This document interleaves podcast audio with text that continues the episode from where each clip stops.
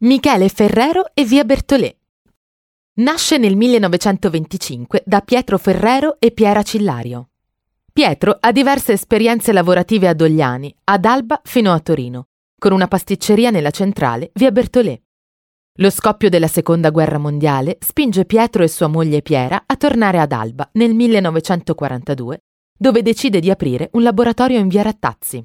Comincia così la storia della Ferrero. Michele sviluppa la sua passione per il cioccolato in tenera età, lavorando nella piccola pasticceria del padre Pietro. È a lui che va il merito del famoso Gianduiot, un dolce ottenuto dalla pasta di nocciole che si rivela subito un successo. Nel 1946, di fronte ai risultati ottenuti dal laboratorio di cioccolateria, il padre acquista uno stabilimento più grande, sempre ad Alba, fondando l'industria Ferrero.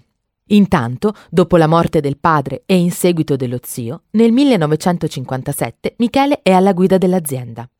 L'innovazione di Michele si ritrova tanto nei prodotti Ferrero quanto nelle strategie di vendita studiate per accrescerne la diffusione.